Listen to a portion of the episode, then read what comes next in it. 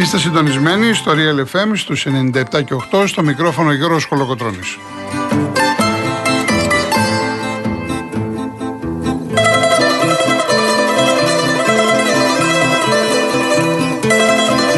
Τηλέφωνο επικοινωνίας 211-200-8200. Επαναλαμβάνω, 211-200-8200. Η κυρία Δέσπινα Καλοχέρη είναι σήμερα στο τηλεφωνικό κέντρο. Στη ρύθμιση του ήχου ο κύριος Γιάννης Καραγευρέκη.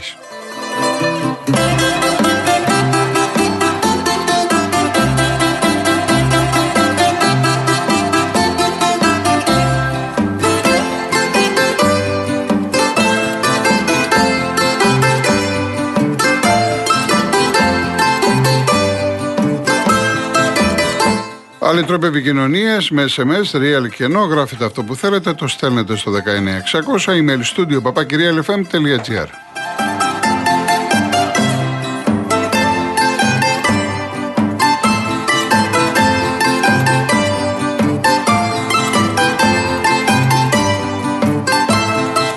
Κυρίες Δεσποινίδες και κύριοι, καλό σας μεσημέρι. Είναι η μέρα κυπέλου. Γενικά από σήμερα να ξέρετε full δράση στο ποδόσφαιρο. Συνέχεια θα έχουμε σήμερα κύπελο, αύριο κύπελο, Σαββατοκύριακο ποτάθεμα, ξανά κύπελο, μετά αρχίζουν ε, και τα παιχνίδια Παναθηναϊκού ΠΑΟΚ. Τυπικά βέβαια πρέπει να περιμένουμε να περάσουν ε, στο κύπελο. Σήμερα λοιπόν έχει δύο μάτς. Στις 4.30 Καλυθέα Λαμία, ενδιαφέρον παιχνίδι γιατί ο πρώτος αγώνας στη Λαμία έχει τελειώσει ισόπαλος 1-1. Μπορείτε να το δείτε από την Κοσμοτέ 1. Να πούμε ότι ο νικητής του ζευγαριού θα παίξει με τον νικητή του ζευγαριού Απόλλων Παραλιμνίου Αγίου Νικολάου. Και στις 9 το βράδυ στην Τούμπα ο Πάοκ φιλοξενεί την Καλαμάτα. Πρώτο μάτς στη Μεσσηνία 2-0.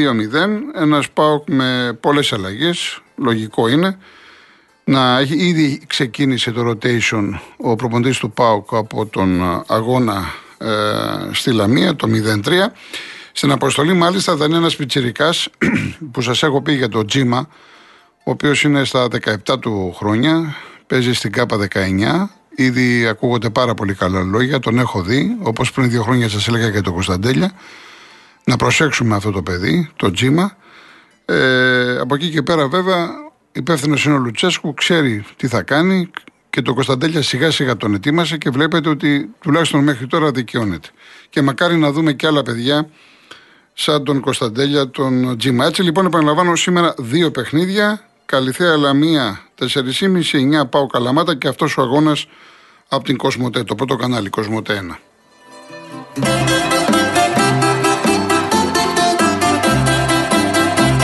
Έχουμε όμως και αγώνες μπάσκετ. Έχουμε την Ευρωλίγκα στις 8 το βράδυ στο Μονακό, ο Ολυμπιακός. Ο Ολυμπιακός ο οποίος είναι πρώτος, είναι 18η αγωνιστική. Ξεκινάει ο δεύτερος γύρος σε πάρα πολύ καλή κατάσταση, αλλά θα δώσει ένα δύσκολο με μια εξαιρετική ομάδα όπως είναι αυτή της Μονακό Νόβα 4.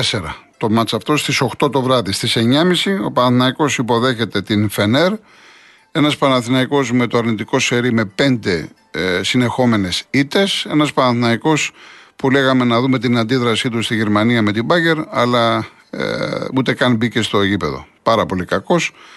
Αυτό έτσι που έχω να πω με τις λίγες μπασκετικές γνώσεις που έχω, αυτό που βλέπω εγώ, χωρίς να φορτώνω τα βάρη όλα στον προπονητή, τουλάχιστον μιλάει η γλώσσα του σώματος αν θέλετε, από κάποιες κινήσεις, από κάποια time out, από κάποιες συμπεριφορές, δεν υπάρχει επικοινωνία μεταξύ του προπονητή και κάποιων παιχτών, όχι όλων, κάποιων παιχτών.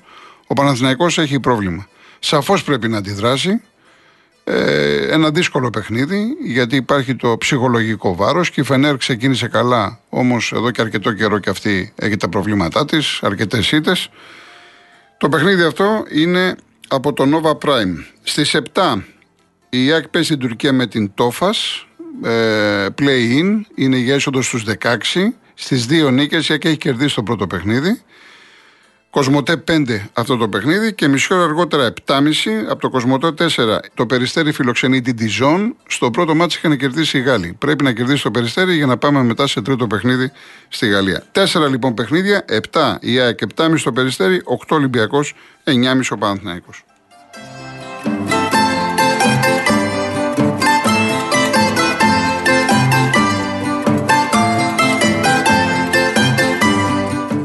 Θέλω να σας ευχαριστήσω πάρα πολύ για την εμπιστοσύνη που δίνετε στο πρόσωπό μου και για τις δεκάδες ερωτήσεις ε, κυρίως μέσω Instagram αλλά και με email που στέλνετε και από χθες και τώρα βλέπω. Εννοείται ότι δεν μπορώ να τις απαντήσω όλες σε μία-δύο εκπομπές, γι' αυτό και τις πάω τις ερωτήσεις για να δώσω απαντήσεις γιατί έτσι όχι τραγούδι δεν μπορούμε να ακούσουμε ούτε θα μπορεί να βγείτε στον αέρα. Άρα λοιπόν ε, σιγά σιγά θα απαντήσω σε όλες τις ε, ερωτήσεις. Αν κάποιος δεν είναι ικανοποιημένος ασφαλώς μπορεί να επανέλθει όπως έγινε χθες με έναν ε, κύριο που δεν τον ικανοποίησε μια απάντηση που έδωσα μετά νομίζω ότι κατάλαβε. Λοιπόν, ε, πολλά ερωτήματα για τον Ολυμπιακό που βέβαια χθες δεν μίλησαμε πολύ ούτε για Ολυμπιακό ούτε για ΠΑΟΚ διότι είχαμε τον τέρμπι Παναθηναϊκού ΑΕΚ την επόμενη μέρα. Ο βασικός λόγος κατ' εμέ, και νομίζω ότι δεν λέω κάτι το ιδιαίτερο, κάτι το καινούργιο, που ο Ολυμπιακός είναι ανεβασμένος, οφείλεται σε δύο λόγους. Ο πρώτος έχει να κάνει με την σταθεροποίηση ενός βασικού κορμού, μιας ενδεκάδας. Είναι πάρα πολύ σημαντικό να παίζουν οι ίδιοι παίχτε, διότι η ομάδα αποκτά συνοχή, αποκτά χημεία και ο προπονητής γνωρίζει καλύτερα τους παίχτες και οι παίχτε τον προπονητή, αλλά γνωρίζονται και καλύτερα μεταξύ τους. Βρίσκουν τα πατήματά τους, βρίσκουν τους χώρους τους στο γήπεδο. Και ο δεύτερος λόγος, ο βασικός, ότι πλέον ο Ολυμπιακός ε, παίζει με μία τετράδα πολύ μεγάλων ποδοσφαιριστών, ειδικά οι τρεις. Μιλάω για το Χάμες, το Φορτούνι, το Χουάνκ και τον Μπιέλ. Αν κυρίες και κύριοι πάρουμε αυτούς τους παίκτες, ειδικά Χάμε, Φορτούνι, Χουάνκ, τον καθένα μόνο του, θα μπορούσε να είναι ο εγκέφαλος, ο ηγέτης και της ΑΕΚ και του Παναθηναϊκού και του ΠΑΟ και του Άρη κλπ. κλπ. Όλοι αυτοί λοιπόν οι ποδοσφαιριστές έχουν μαζευτεί σε μια ομάδα που λέγεται Ολυμπιακός.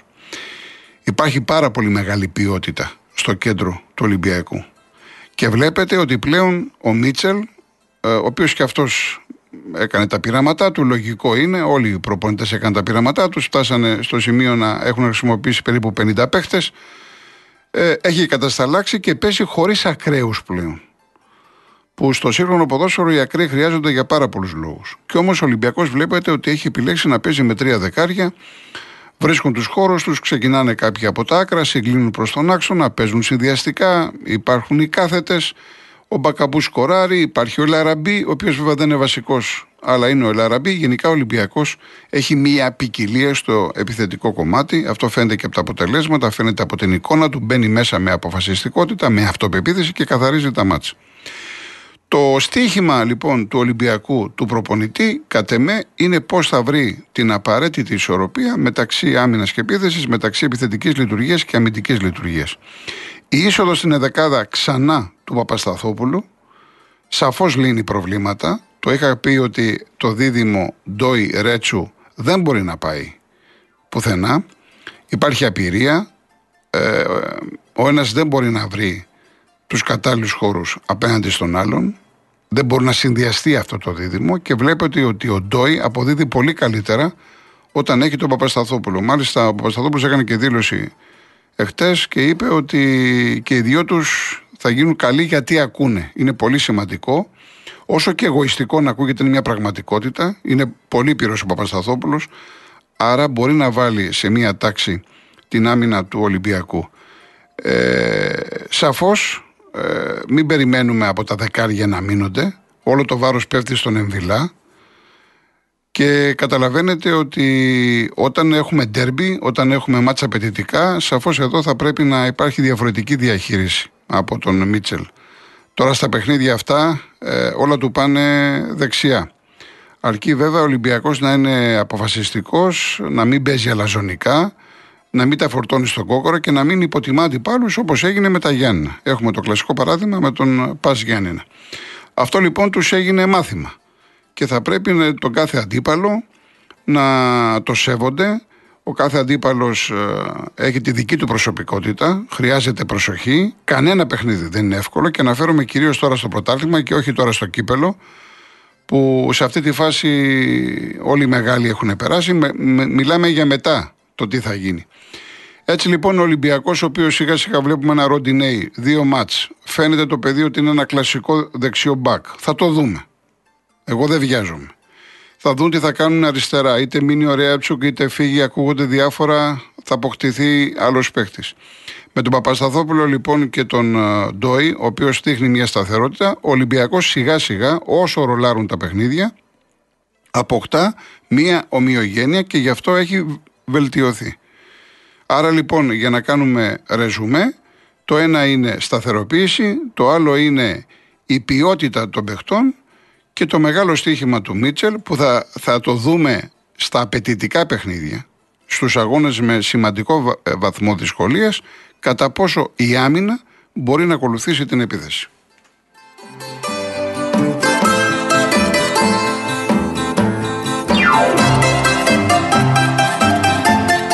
Επίσης, έχω ερωτήματα για τον ε, Μπαριέντος που αναφέρθηκα χθες και την ε, καταγγελία για απόπειρα δωροδοκίας. Ε, μου λέει ο Χρήστος ε, από τη Λαμπρινή ότι κατά τη γνώμη του θα έπρεπε αυτό να ανακοινωθεί ε, την ώρα που έγινε. Ε, όπως είπε ο Μπέος, την Παρασκευή. Ο κάθε άνθρωπος έχει την άποψή του. Ε, αν θέλετε τη δική μου απάντηση, τη δική μου γνώμη, επειδή με ρώτησε ο συγκεκριμένος άνθρωπος, νομίζω ότι σωστά το χειρίστηκαν στο Βόλο. Διότι φανταστείτε την Παρασκευή, το Σάββατο, την Κυριακή το πρωί να έβγαινε η δίκηση του Βόλου και να έλεγε ότι αυτό και αυτό έχουμε καταγγέλουμε απόπειρα δωροδοκία σε βάρος ποδοσφαιριστή μας. Φαντάζεστε το κλίμα από τους οπαδούς του Ολυμπιακού τι είχε να γίνει. Διότι ξέρουμε όλοι ότι οι σχέσεις του Μπέου με το Μαρινάκη εδώ και χρόνια είναι στο χειρότερο σημείο. Δεν θα λέγανε οι οπαδοί του Ολυμπιακού ότι τα κάνει σκόπιμα να δημιουργήσει θέμα. Δηλαδή, από τη μία μας καλεί στο γήπεδο, ανοίγει το βόλο, ελάτε Ολυμπιακή και από την άλλη ε, ρίχνει αυτή τη βόμβα. Νομίζω ότι σωστά το διαχειριστήκανε στο Βόλο και ε, το ανακοίνωσαν μετά το τέλος του αγώνα. Από εκεί και πέρα, από εκεί και πέρα, επειδή δημοσιογραφικά έχω καλύψει πάρα πολλές υποθέσεις με δορδοκίες, απόπειρες κλπ. Αυτό που κατά τη γνώμη μου θα έπρεπε να γίνει, γιατί δεν ξέρω αν θα υπάρχουν αποδεικτικά στοιχεία, είναι το εξής. Ο Μπαριέντος να πει στο μάνατζερ του θα το δούμε, θα το συζητήσουμε, θα το κάνουμε. Ενημερώνεις την ομάδα σου. Η ομάδα ενημερώνει όλες τις αρχές και κυρίως την αστυνομία και από εκεί και πέρα σε συνεννόηση με την αστυνομία γίνεται ένα ραντεβού προκειμένου ο Μπαριέντος και ο κάθε Μπαριέντος να πάρει τα χρήματα που του έχει τάξει ο οποιοδήποτε του έταξε έτσι ώστε να γίνει σύλληψη επαυτοφόρο και να προχωρήσουν οι διαδικασίες. Τώρα αυτή τη στιγμή έχει καταγγείλει κάτι ο συγκεκριμένος ποδοσφαιριστής. Εγώ δεν λέω ότι λέει ψέματα. Και τον τιμάει το να πάει να καταγγείλει και μάλιστα επίσημα. Απ' την άλλη όμως δεν ξέρω αν υπάρχουν αποδείξεις. Γι' αυτό θα πρέπει να περιμένουμε τις εξελίξεις. Έχει διατάξει έρευνα ο εισαγγελέας και από εκεί και πέρα εδώ είμαστε να το αναδείξουμε και να καλύψουμε το θέμα. Πάμε διαφημίσεις και γυρίζουμε.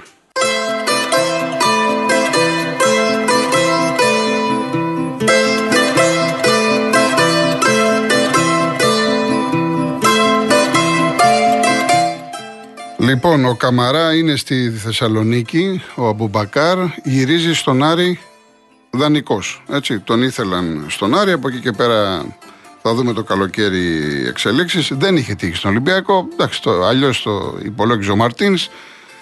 Αλλιώς ήρθαν τα πράγματα. Επίσης, να πω που με ρωτάτε ότι ο, το είπαμε και προχθές. Αυτός που δεν έχει φύγει ακόμα είναι ο Ντελαφουέντε.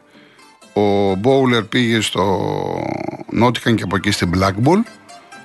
Ε, στην Blackpool έπαιζε, ανήκει στην Νότιχαμ. Και ο Κούντε πήγε στην Πόχουμ. Αυτά μέχρι τώρα έχουμε από τον Ολυμπιακό όσον αφορά τα μεταγραφικά. Ε, η ΑΕΚ διέψευσε για τον Κουγιατέ της ΜΕΤ. Να σας πω κάτι τώρα: η ΜΕΤ είναι β' εθνική και ζητάει 5 εκατομμύρια. Δεν το ξέρω τον παίκτη. Να μπορώ να σου πω, Νίκο μου, από τη Λάρισα. Αλλά 5 εκατομμύρια ομάδα β' εθνικής και διάβασα τον πήρε 3. Να πω ότι είχε μείνει η Αλφαθνική να ζητήσεις τα ίδια λεφτά, να ζητήσεις 3,5-4-5 εκατομμύρια. Τέλος πάντων, νομίζω ότι είναι πάρα πολλά τα χρήματα. Επίσης, ε, από το Ηράκλειο, ναι, να πω δύο λόγια για τον Όφη. Είδα το δεύτερο ημίχρονο, χθες 0-4. Ε, μου έκανε εντύπωση, μεγάλη νίκη, δεν το συζητάμε. Τι να πω τώρα. 0-4, τα λέει όλα. Ένα φοβερό γκολ του Ντίκο το πρώτο, στο πρώτο ημίχρονο ψαλιδάκι. Μου έκανε εντύπωση ο Πανετολικός, ρε παιδιά. Δεν ξέρω πόσοι το είδατε. Και επειδή κατά καιρούς βγαίνουν κάποιοι άνθρωποι, οπαδοί του Πανετολικού, θα ήθελα τη γνώμη τους. Ήταν αόρατος στο δεύτερο μήχρονο. Δηλαδή, η πέθεση του Όφη σε προπόνηση δεν θα βάζαν τόσο εύκολα τα, τα γκολ. Μου έκανε πολύ μεγάλη εντύπωση. Εντάξει, λέει, συγγνώμη, Αναστασίου. Εδώ ο κόσμος ήταν πολύ. Έβλεπε στη. Έκανε zoom η κάμερα στους οπαδούς του Πανετολικού. Πολύ πικραμένοι άνθρωποι. Δεν είναι η ήττα. Είναι ο τρόπος που έχασες. Κάτω τα χέρια. Δεν βγήκαν καν από το γήπεδο. Πάντως όφη τεράστια νίκη. Δεν το συζητάμε. Λοιπόν, θα πω και για Παναθηναϊκό, αν και έχω τοποθετηθεί για το μπάσκετ και για το ΆΚΑ, θα το πούμε. Λοιπόν, για να ακούσουμε ένα τραγούδι, γιατί χθες δεν ακούσαμε, και θα ακούσουμε ένα τραγούδι που δεν ακούγεται στα ραδιόφωνα και είναι κρίμα. Πολύ παλιό τραγούδι της Ευτυχίας Παπαγενοπούλου το 1966 κομμάτι, το οποίο το τραγουδάει με το δικό του τρόπο. Ο Γρηγόρης Μπιδικότσης, η μουσική είναι του Αντώνη Κατινάρη. Τι να σου κάνει μια καρδιά, απολαύστε το.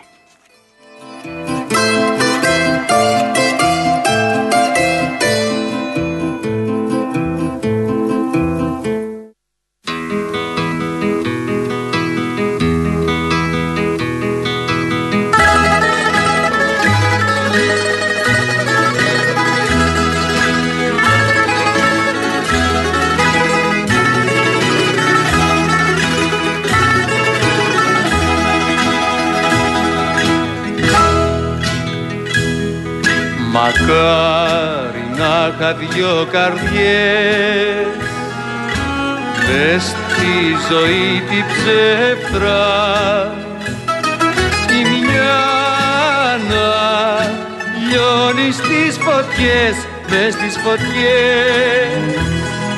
Κι η άλλη να είναι πέτρα. Η μια να λιώνει στις φωτιές, μες στις φωτιές. Κι η άλλη να είναι πέτρα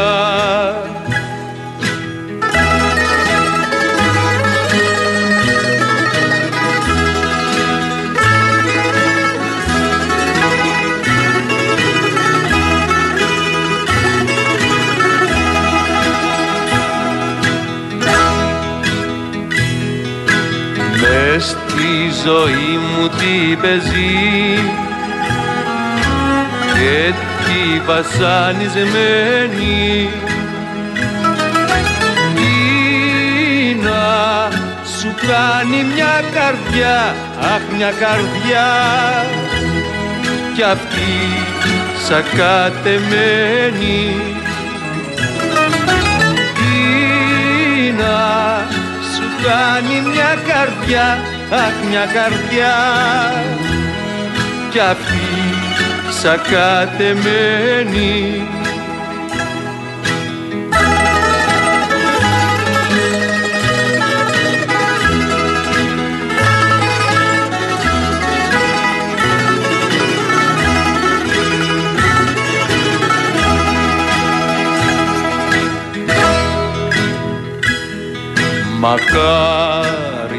Μακάρι να είχα δυο καρδιές. Η μια για να πονάει. Κι όταν την πνίγουν οι καημοί μες στη ζωή η άλλη να γλεντάει. Κι όταν την πνίγουν οι καημοί μες στη ζωή η άλλη να γλεντάει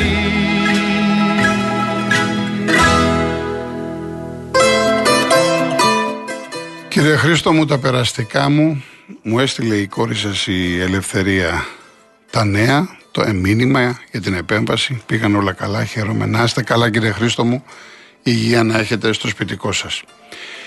Ε, Επίσης, ένας άλλος Χρήστος για το rotation. Έχεις δίκιο, Χρήστο μου. Με πολλές αλλαγές έχεις δίκιο. Γιατί αυτά που λέω και εγώ δεν πρέπει να. Πολύ σωστά. Πολύ σωστή παρατήρηση και γίνεται δεκτή.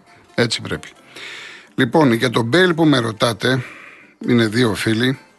Ο Νίκος από τα Μέγαρα και ο Γιώργος από την Αλεξάνδρεια η Μαθίας. Κοιτάξτε να δείτε, ε, η άποψή μου είναι η εξής. Ένας παίκτης ο οποίος στα 32, στα 33 ε, εγκαταλείπει την ενεργό δράση, ε, δύο πράγματα σημαίνει ότι είτε δεν αγαπάει παθολογικά το ποδόσφαιρο, είτε κουράστηκε, δεν έχει να δώσει, κατά τη γνώμη του, δεν έχει να δώσει κάτι άλλο. Πολύ καλός ποδοσφαιριστής, δεν το συζητάμε. Ε, δεν είναι από τους παίδε που θα μου λείψουν. Ε. Σε καμία περίπτωση. Ε, αυτή την απόφαση πήρε. Εντάξει, έκανε μια καριέρα μεγάλη στη Ρεάλ, πήρε Champions League, πήρε πράγματα πολλά. Ήταν το σήμα κατά τεθέν της Εθνικής Ουαλίας, πάνω από 100 συμμετοχέ, νομίζω 110-111 κάπου εκεί. Είναι μια προσωπική του απόφαση, αλλά μέχρι εκεί. Λοιπόν, για τον Παναθηναϊκό, το μπάσκετ, εγώ είχα τοποθετηθεί και πριν την ανακοίνωση που εξέδωσε χθες η ΚΑΕ. Εδώ δεν συζητάμε τώρα αν πρέπει να πάρει ο Παναθηναϊκός στο ΆΚΑ ή όχι, που για μένα πρέπει και το ίδιο είχα πει και για το ΣΕΦ, έτσι, για τον Ολυμπιακό. Από τη στιγμή που, ψηφίζει, που ψηφίζεται ένας νόμος και λέει ότι το ΆΚΑ για 49 χρόνια πάει στον Παναθηναϊκό, άρα οι κύριοι της κυβέρνησης, της αντιπολίτευσης, όλα τα κόμματα που ψήφισαν πρέπει να τηρήσουν αυτό που ψήφισαν. Είναι πολύ απλό. Ο Παναθυναϊκό έχει δίκιο. Ξαφνικά λέει τίθεται θέμα για το πάρκινγκ. Ναι, ψηφίσαμε τον νόμο να πάρεις το ΆΚΑ για 49 χρόνια, αλλά μην πάρεις το πάρκινγκ. Μα το πάρκινγκ είναι πολύ σημαντικό για κάθε ομάδα. Εκεί που θα παρκάρει ο καθένας, να το αξιοποιήσουν και όταν δεν έχει αγώνες, για εκδηλώσεις κλπ. κλπ. Και λέει τώρα ο Γιανακόπουλος ότι εγώ θα κάνω αγωγή. Εντάξει, το τι θα κάνει είναι δικαίωμά του.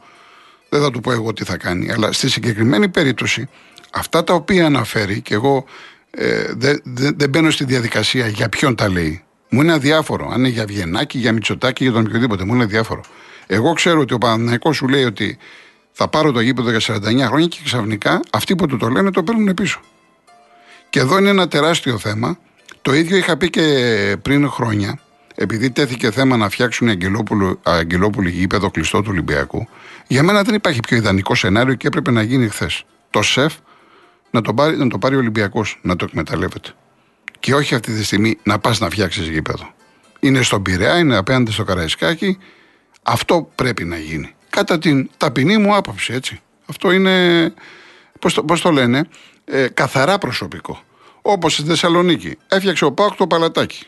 Καλώς έκανες και το έφτιαξες. Ο Άρης δεν μπορεί, δεν έχει βρεθεί χώρος. Δώστε το Αλεξάνδριο. Με, για κάποια χρόνια να το αξιοποιήσει. Διαφορετικά τι θα γίνουν. Δηλαδή, αν αυτή τη στιγμή ο Ολυμπιακός φτιάξει, να το πω διαφορετικά, φτιάξει ένα ιδιόκτητο γήπεδο. Μάλιστα, κάποια στιγμή είχαν πηγεί για το ελληνικό κλπ. Εκεί που γίνεται τώρα το, στο παλιό αεροδρόμιο.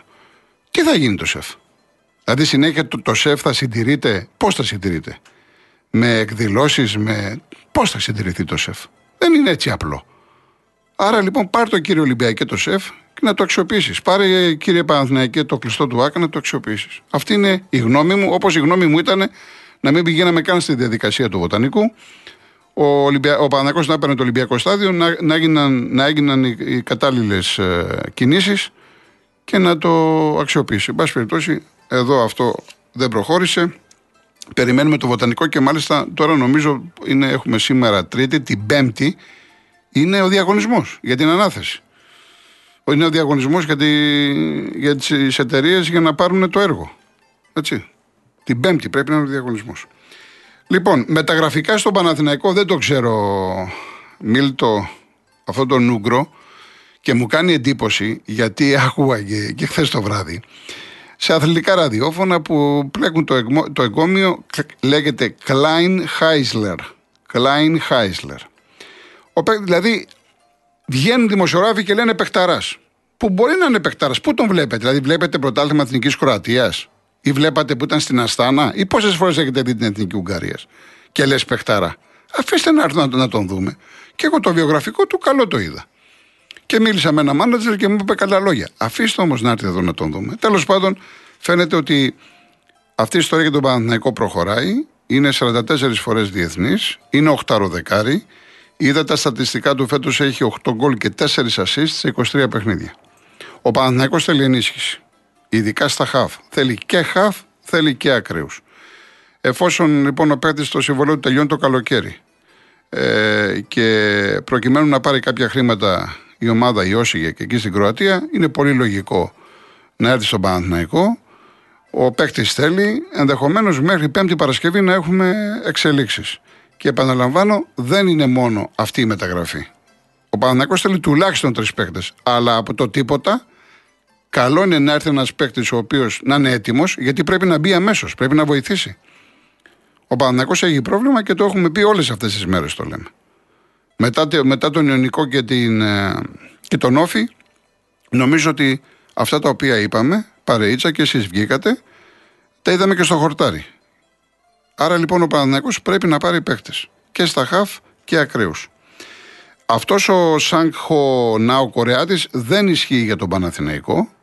Αντίθετα, ε, όχι αντίθετα, έχει προταθεί και σε άλλες ομάδες. Μία από αυτές τις ομάδες είναι ο Ολυμπιακός. Στον Παναθηναϊκό, όχι, που με ρωτάτε. Τι άλλο, τι άλλο, τι άλλο. Ναι, αυτά παιδιά. Ε, σε αυτή τη φάση τώρα τα άλλα τα ερωτήματα θέλουν να σηκώνουν πάρα πάρα πολύ συζήτηση. Βλέπω εδώ για τον Τάντας. Ο Τάντας μπήκε με τη Λαμία. Α, και δεν έχω δώσει απάντηση γιατί είχε πει ο Βασίλης ότι λένε πάνω στα ραδιόφωνα της Θεσσαλονίκης ότι δεν έπαιζε λόγω συμμετοχών. Δεν ισχύει αυτό. Το τσέκαρα. Υπάρχει μία ρήτρα. Εάν τον θέλει ο Πάοκ, θα πρέπει να πληρώσει 7 εκατομμύρια. Εάν θέλει το 50% των δικαιωμάτων του, 4 εκατομμύρια. Εξάλλου έπαιξε προχθές. Στη Λαμία ήταν βασικός και έβαλε και γκολ. Το γεγονός ότι έπαιξε λίγο πιο μπροστά, δηλαδή εξάρει ο Αγκούστο, ο Χταράκη, ο Ντάντας, τον βοήθησε. Δεν μπορείς να παίζεις, δεν είναι εύκολο να παίζεις 8 Ντάντας, 10 ε, Κωνσταντέλια. Είναι πολύ δύσκολο. Για να, γιατί κάπου θα, ε, ο ένας θα συγκρουστεί εντός εισαγωγικών με τον άλλον στους χώρους. Ενώ αν έρθει ο Τάισον και ο Κωνσταντέλιας πάει από τα άκρα, θα απελευθερωθεί το παιχνίδι του Πιτσίρικα. Αλλά όλα αυτά θα τα δούμε. Κάτσε να έρθει και ο Τάισον την Πέμπτη και όλα αυτά θα τα δούμε στην πορεία. Διαφημίσεις ειδήσεις και γυρίζουμε.